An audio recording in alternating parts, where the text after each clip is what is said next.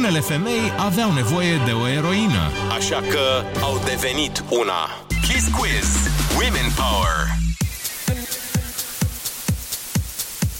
Salut și uh, bine v-am găsit la o nouă ediție de Kiss Quiz, uh, podcastul uh, de pe planeta Marte, care încearcă să ajute absolut toate doamnele și domnișoarele care sunt cu urechile pe noi să se bucure de povești frumoase, să afle lucruri interesante și mai ales să afle, poate prin intermediul acestor conversații, lucruri interesante despre ele însele. Astăzi am invitat la Kiss Quiz o voce care, cel puțin pe mine în copilăria mea, m-a însoțit uh, și uh, m-a ajutat să înțeleg o, o mulțime din uh, cultura occidentală care pe vremea aia era interzisă. Este vorba despre Irina Margareta Nistor, pe care uh, o știm cu toții pentru că uh, ea este una dintre cele mai mari somități în materie de filme, dar uh, pe care ăștia trecuți de o anumită vârstă o știm și pentru că atunci când uh, primeai filme la, pe video sau uh, te duceai undeva unde era cineva care avea video, te puteai uita la filme interzise sau, mă rog, nu neapărat interzise, dar pe care nu le puteai vedea decât pe casetă și uh, vocea dumnea ei era cele care le traducea. Doamna Irina Margareta Nistor, în primul și în primul rând o onoare să vorbesc cu dumneavoastră, e un lucru pe care mi l-am dorit toată viața și sunt foarte fericit că se întâmplă în sfârșit. e nu știu, e, e ca și cum ai vorbit cu o casetă, știi, doar că acolo nu puteam să-ți răspund. Oricum mă amuză teribil că în primul rând se cheamă Kiss FM, eu fiind total împotriva Uh, oricărei pupături la mine în hol scrie pupatul oprit cu trei ani înainte de pandemie, așa. Dar pe de altă parte mi-a plăcut chestia cu planeta Marte. Am uh, chiar o bună prietenă și noi spunem că suntem marțiene amândouă pentru că suntem mai altfel decât uh, ceilalți, în sensul că ne plac filmele vechi, poate e oarecare suntem mai sentimentale și zicem noi că suntem marțiene și ne spunem marți 1, marți 2, eu fiind născută într-o marți și luna martie, adică eu cred că de-aia de fapt mai sunat, dar să o lași pe aia cu somitatea dacă poți să o scoți de acolo. Mi se pare asta, chiar n-am mai auzit-o, că am auzit o felul de drăcovenii în ceea ce mă privește, dar asta e una nouă, da. Deci, uh, Summit, ok, bun.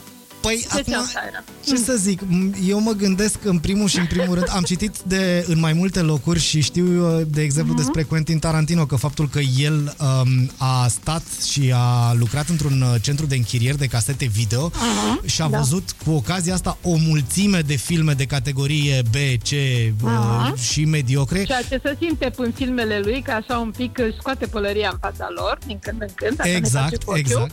Și da. uh, este de altfel o școală școală extraordinar de bună. Peste tot se spune, domne, uite-te da. la orice film pentru că în calitate de profesionist sau viitor profesionist, pentru că sigur ai ceva de învățat de acolo, chiar dacă e la rubrica așa, nu.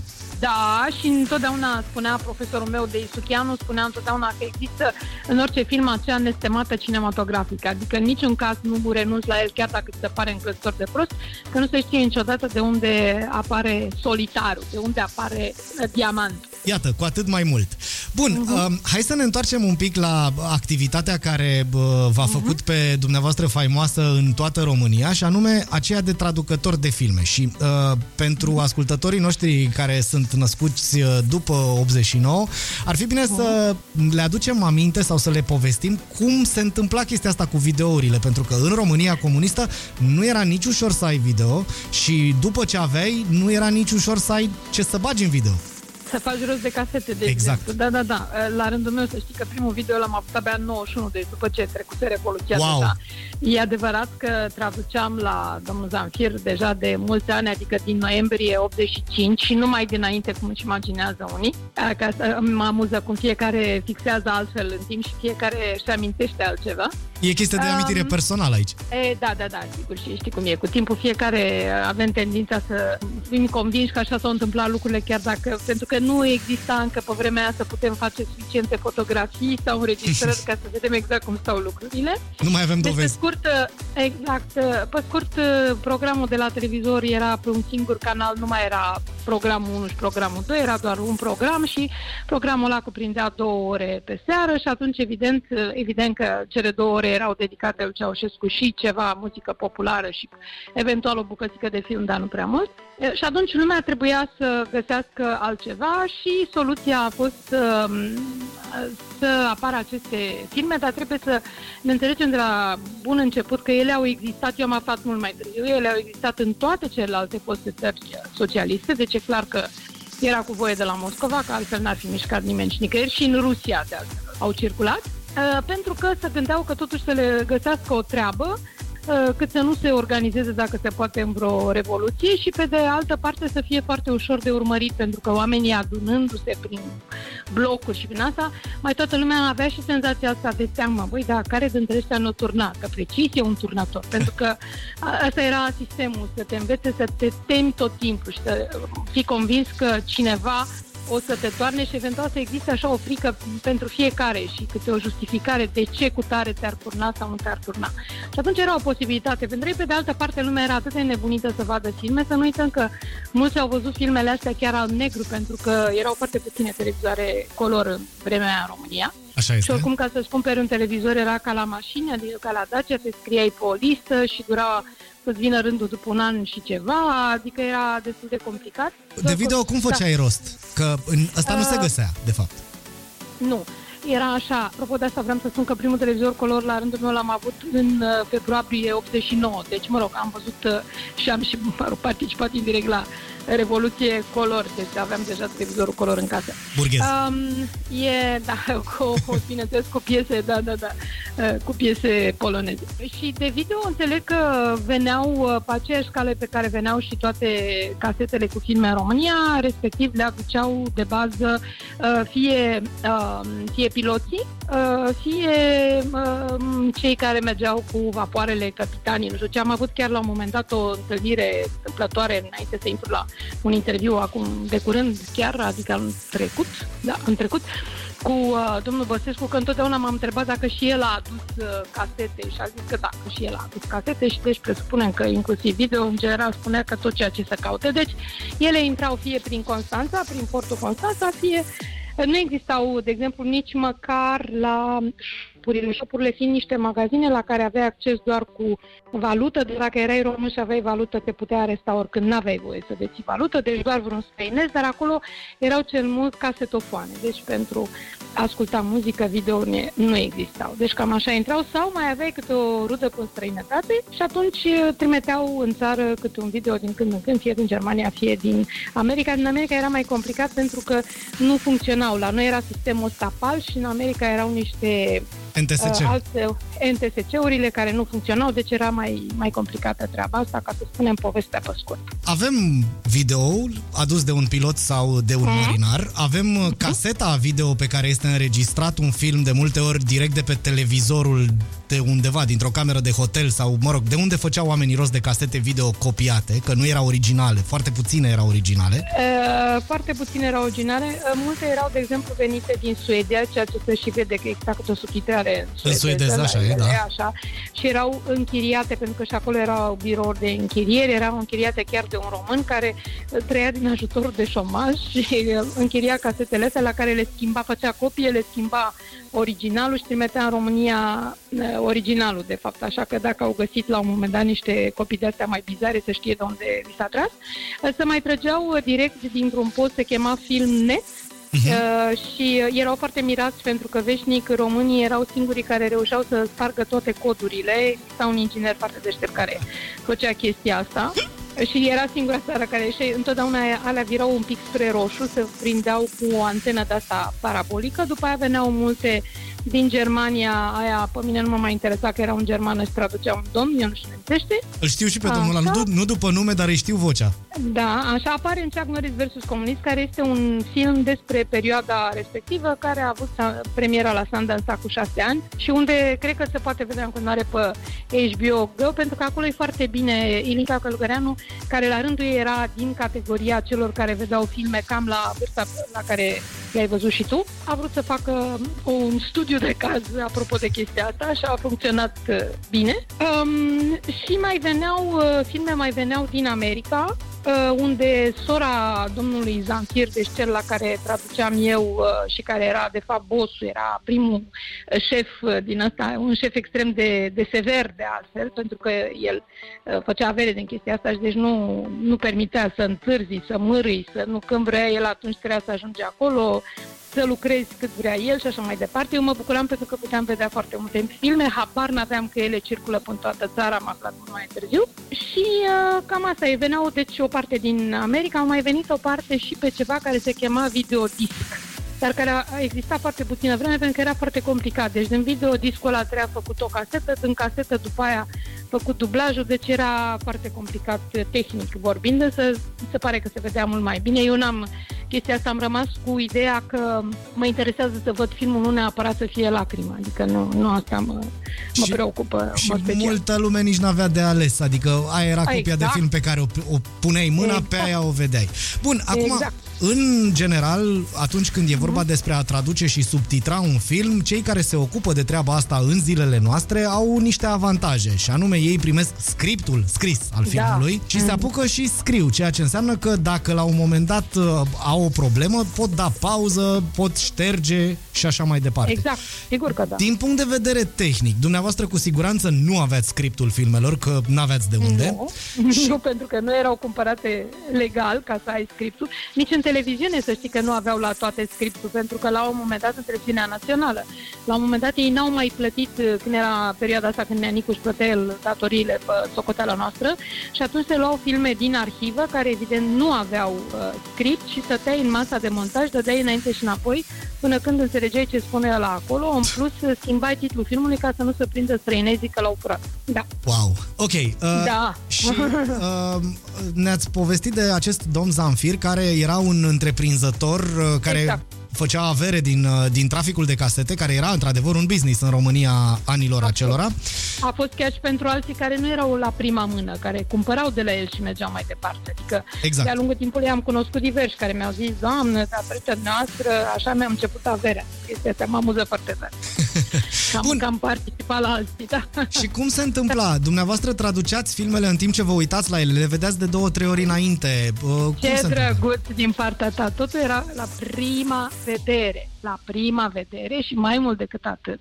Erau câte două filme deja puse pe casetă, caseta avea trei ore sau patru ore, erau la prima vedere și în plus nu mă puteam opri, pentru că dacă mă opream, se desincroniza pentru el. El ce făcea? Deci, aveam caseta cu cele două filme, da? Un sistem de stat de mixer pe care aveam o cască și un uh, microfon. Eu traduceam și el după aceea pe copia pe care deja exista sunetul original plus voice-over-ul meu, lua partea de sunet și o punea din nou pe cea originală ca să nu pierdă la imagine. Deci dacă eu m-aș fi oprit în timp ce traduceam, dintr-o dată totul se decala. Deci wow. nu puteam să mă opresc 3 ore sau 4 ore și totul era evident la prima vedere. Da. Oricum nu ar fi, prim, în primul rând să ne înțelegem, eu făceam uh, fie uh, șase filme uneori și opt filme într-o zi, unde Dumnezeu nu are ziua atâtea ore cât să le mai și pot înainte. Deci oricum se pune problema. Bun, uh presupun că în timp ați căpătat experiență și lucrul ăsta a devenit oarecum un automatism, da, primele mm. zile... Mult spus, un automatism. E foarte greu, pentru că filmele sunt foarte diferite. Nu, primele zile, să ne înțelegem, primele zile eu deja făceam chestia asta, o făceam deja la Cinematecă de 5 ani. Deci nu era o noutate pentru mine să fac un voice-over, pentru că și la Cinematecă erau niște filme tot așa, o parte dintre ele chiar interzise, se dădeau pe la orele de dimineață, ca să ai abonament la Cinematecă trebuia să, în primul rând, să faci rost de el și după aia să stai la niște cozi infernale ca să faci rost de bilet. Deci eu făceam chestia asta deja de 5 ani, plus traduceam pentru comisiile de cenzură din televiziune. Deci eram obișnuită să fac uh, ceea ce spuneți voi, dublaja de care, de fapt, este voiceover pentru că se aude totuși puțin pe dedesubt, nu e ca la desenele astea animate unde nu mai auzi nimic pe dedesubt, și care, din original. Și care, de fapt, mm. este traducere simultană, din punctul de vedere al efortului din intelectual. De, da, da, da, da, e un, o traducere simultană, exact, da, da. Uh-huh. Și care, pentru uh, aceia dintre uh, cei care ne ascultă, care nu știu despre ce e vorba, este cea mai grea traducere din lume, pentru că implică uh, efortul de a vorbi într-o altă limbă, traducând ce zice uh-huh. un om. E, uh... Exact, exact și să nu uh, să nu-ți urmărești vocea ta, dar totuși să o stăpânești suficient și să o asculti și pe cealaltă, știi? E, e într-adevăr, dar mă rog, e o chestie, la un moment dat, cum bine zici, intră la un, într-un fel de automatism, cu condiția să nu fie un film foarte greu, adică să nu fie un documentar sau, știi, astea care întotdeauna presupun și cifre sau uh, lucruri foarte precise sau atunci e e și mai, și mai complicat. Dar, într-adevăr, eu am făcut și traducere simultană de-a lungul vieții. În țările, în țările civilizate, o traducere simultană e felul următor. Faci 10 minute, după care te schimbă altcineva. Alte 10 minute, alte schimbă altcineva. Adică nu faci așa 3 ore sau 4 ore fără să schimbe nimeni, pe lângă faptul că este foarte bine plătită, mai ales în străinătate. Aici încă n-am ajuns, dar mă rog. Da. De curiozitate, uh, Te rog. S-au Aici făcut- este episodul meu care se aude. După cum vezi, el mă traduce tot ce spui. Îl cheamă Riț, n-am cum să-l dau de aici, deci asta e. nu e niciun fel de problemă. Bine ai venit, Riții, la uh, Kiss Quiz. Da, da, da, da, puteam să, puteam să punem de aia. Știi că deja există o, o aplicație de asta care îți spune și ce zice el, de fapt, acum. Da, am văzut. Așa. Mhm. E ciudat că nu cred că poate contrazice nimeni aplicația respectivă. E... Exact, dar poate să deprime unor dacă zici ceva nasol. Ok, da. Bun. Um, din punct de vedere uh, financiar ați contribuit la multe averi pe lângă cea a domnului Zanfir și la bunăstarea sufletească a unei nații întregi care, așa cum foarte bine ați spus mai devreme, uh, primea porția ei de libertate și subversivitate în- Exact. Fiind de altfel controlată, că până la urmă erau niște oameni Da, care se uitau la un categoric, film, la un categoric. televizor, nu era nimic uh, ieșit din Mhm. comun și mai bine să facă asta decât altceva. Dumneavoastră, Corect. uh, în afară de marele avantaj de a vedea probabil mii de filme, sau poate chiar Mhm. zeci de mii, uh, v-a ajutat din punct de vedere financiar treaba asta? Ați avut succes din punct de vedere financiar? Uh, Oricum am dus-o mai bine decât alții, asta fără îndoială. Spun de pe acum ceea ce știe deja toată lumea.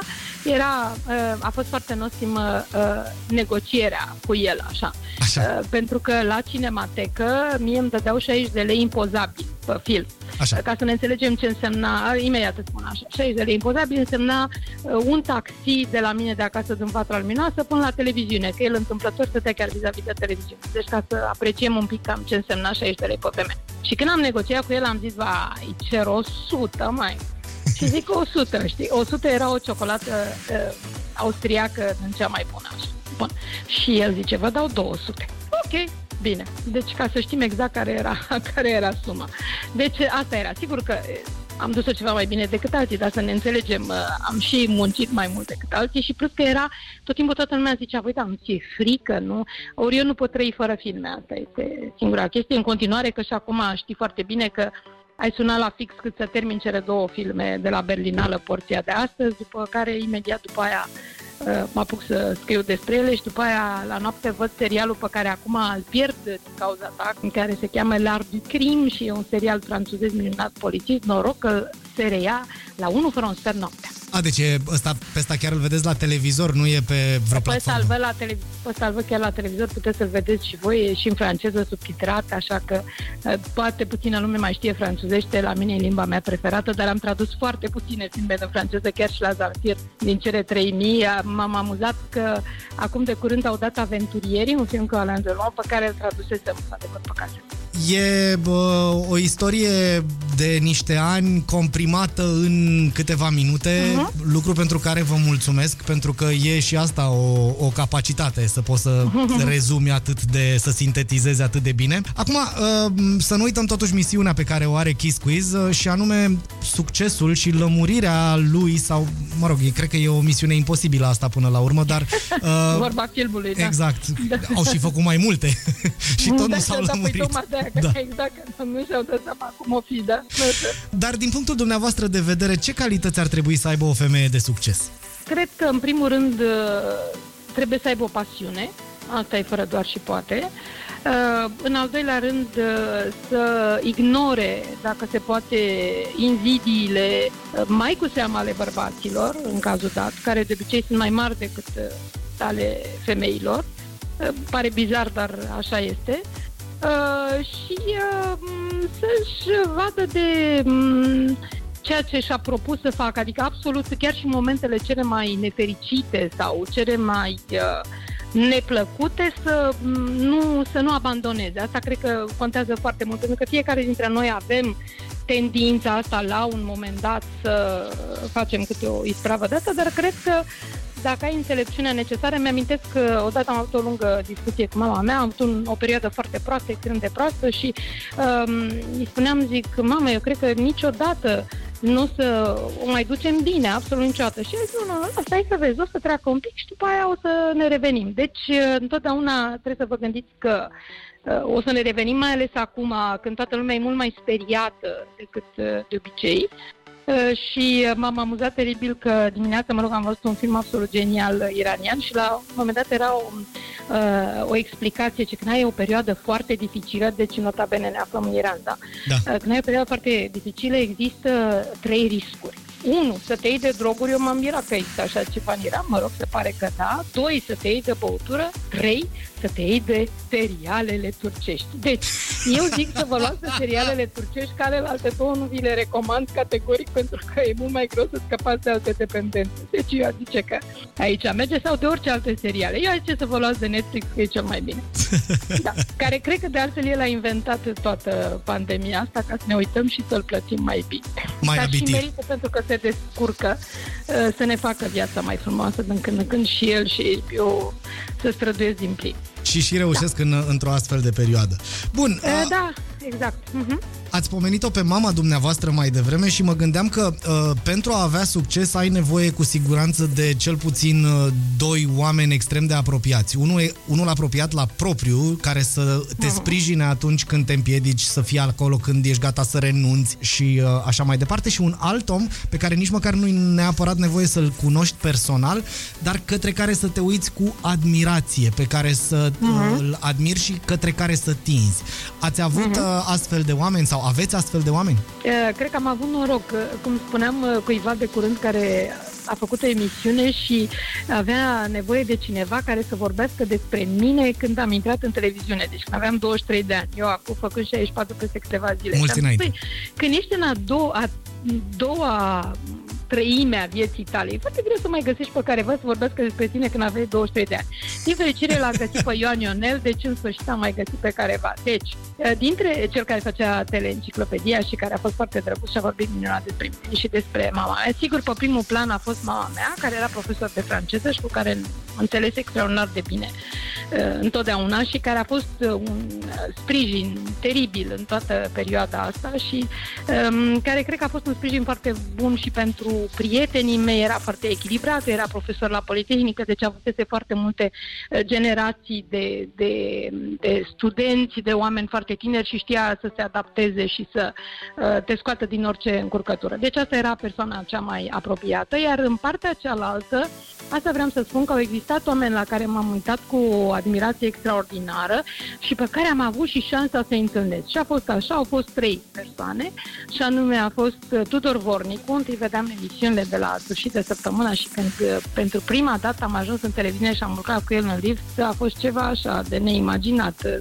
de mm, mai ceva ca în orice film de pe lumea asta și apoi am și lucrat împreună. Uh, Dei Suchianu, de care spuneam, uh, care era un foarte mare critic de cinema, l-am cunoscut când avea 81 de ani, eu aveam 18, intrasem la facultate și îl văzut, îi văzusem emisiunile la televizor și eram absolut înnebunite, emisiuni strict de cinema. Iar cel de-al treilea, Iosif Sava, uh, la, în a cărui emisiune am intrat pentru prima dată și, uh, ca să zic așa, m-a văzut lumea prima dată și am povestit uh, o grămadă de lucruri despre film și muzică. Deci am avut o șansă teribilă, adică să-i urmăresc de la distanță și după aia să-i și întâlnesc. Cred că se întâmplă foarte rar chestia asta, dar dacă ți-o și propui, până la urmă ți iese. Indiferent cine ar fi și chiar dacă e peste mărșițe. Și uh, o ultimă întrebare. Uh, ați uh, vorbit despre dumneavoastră la 23 de ani, în momentul în care vă... Uh-huh. Uh, uh, am terminat facultatea și am intrat la, la televiziune. Și ați da. intrat în televiziune. Bun. Nu neapărat dumneavoastră, dar unei fete de 23 de ani de astăzi, care se pregătește de o carieră, ce sfat îi dați? Aș spune înainte de toate să fie foarte sigură că e ceea ce își dorește să facă. Oricât de complicat ar fi și oricât de imposibil ar părea. O să-ți mai dau un exemplu. Când i-am spus domnului Suchianu că mi-aș dori foarte tare să fac uh, traducere de film, el mi-a zis, da, dar știi că asta nu e o meserie. Poți să fii doar colaborator. După cum se vede, am transformat-o nu numai într-o meserie, dar într-una care nu m-ați uitat după 35 de ani, ceea ce mi se pare absolut surprinzător. Spun drept, dar asta e. Uh, și mai ales uh, să nu, să nu se lase niciodată impresionat de cineva care spune nu, domne, în niciun caz. De exemplu, am avut un unchi, n-a niciodată, eu am vrut să dau inițial la medicină, m-am trezit eu foarte târziu că nu sunt în stare să fac chestia asta și atunci au zis, domne, unde dăm copilul ăsta, că totuși de 5 generații toată lumea a făcut o facultate în familia asta noastră și s-au gândit să fac franceză cu engleză. Și a venit un unchi care a zis franceză cu engleză. Toată lumea face franceză cu engleză. E, uite, franceza asta cu engleză mi-a fost mult mai utilă decât orice altceva și făcut vreodată. Deci nu vă luați după unchi, mătuși și orice alt personaj din viața voastră, urmăriți-vă uh, pasiunea și credeți-mă că o să fie mult mai frumoasă soarta voastră și îl și ajutați pe Doamne, Doamne, care oricum el vrea croit tot înainte, dar dacă vă abateți de la ea, el obosește și nu vă mai ține direcția. Eu uh, acum, în sfârșit, la final de, de Kiss uh-huh. Quiz, găsesc în mine curajul să vă spun că uh, s-a întâmplat de mai multe ori să călătorim uh, cu avioane în țară, uh, mai ales ah. pe ruta Cluj-București. Eu v-am văzut, v-am recunoscut, n-am găsit niciodată curajul să vin și să vă deranjez, dar uite că vă spun acum, vă mulțumesc pentru că mi-ați luminat copilăria și uh, să știți că o mare parte din vocabularul în limba engleză pe care l-am acum se datorează faptului că auzeam uh, ce zice zicea actorul în engleză și uh, traducerea dumneavoastră și atunci... Uh, Sunt așa... convinsă că, că auzeai inclusiv pe la naiba. Da, da, da, da. Nu, pe alea le-am învățat când eram mai mare, dar uh, știți că eu uh, făceam engleză, mă trimiteau părinții să fac engleză cu un uh-huh. profesor în particular și m- ei mai aveau și filme care nu erau traduse. Și uh-huh. de-abia în momentul în care m-au pus, băi, tu știi engleză, uite, fii atent, tradune și nouă filmul ăsta și era Pasărea Spin. Uh, wow. Da. Și eu aveam în momentul ăla 8 sau 9 ani. După 20 de minute am adormit, efectiv, adică nu, nu, put, nu am făcut față intelectual acestui uh, efort. Din momentul ăla, stima mea pentru dumneavoastră, admirația mea pentru dumneavoastră n-am mai cunoscut nicio limită, pentru că de-abia atunci mi-am dat seama eu cu mintea mea de copil ce făceați dumneavoastră de fapt.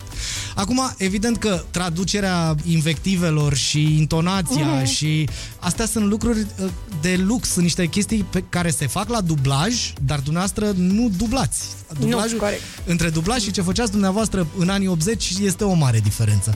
Și uh, uh, tocmai de asta uh, am ținut să subliniez faptul că până și cei care subtitrează primesc scriptul da, text. și e da. a, atunci o acțiune de a traduce mult mai ușoară decât uh, ceea ce făceați dumneavoastră. Bun, în uh, numele tuturor celor care au crescut ascultându-vă vocea, eu vă mulțumesc că ați fost astăzi la Kiss Quiz uh, și uh, sper să ne întâlnim curând și cu bine și promit că data viitoare în când vă văd în, în avion, avion neapărat, neapărat. Este locul meu preferat. După cinema, următorul loc e sigur avionul. Promit că vin și, uh, și mă și prezint și uh, vă spun toate lucrurile astea și față în față. Sper să se întâmple cât mai curând. Și eu și eu. Demonstrația că nu ai nevoie de superputeri ca să fii o eroină. Kiss Quiz. Interviu cu cele mai tari femei.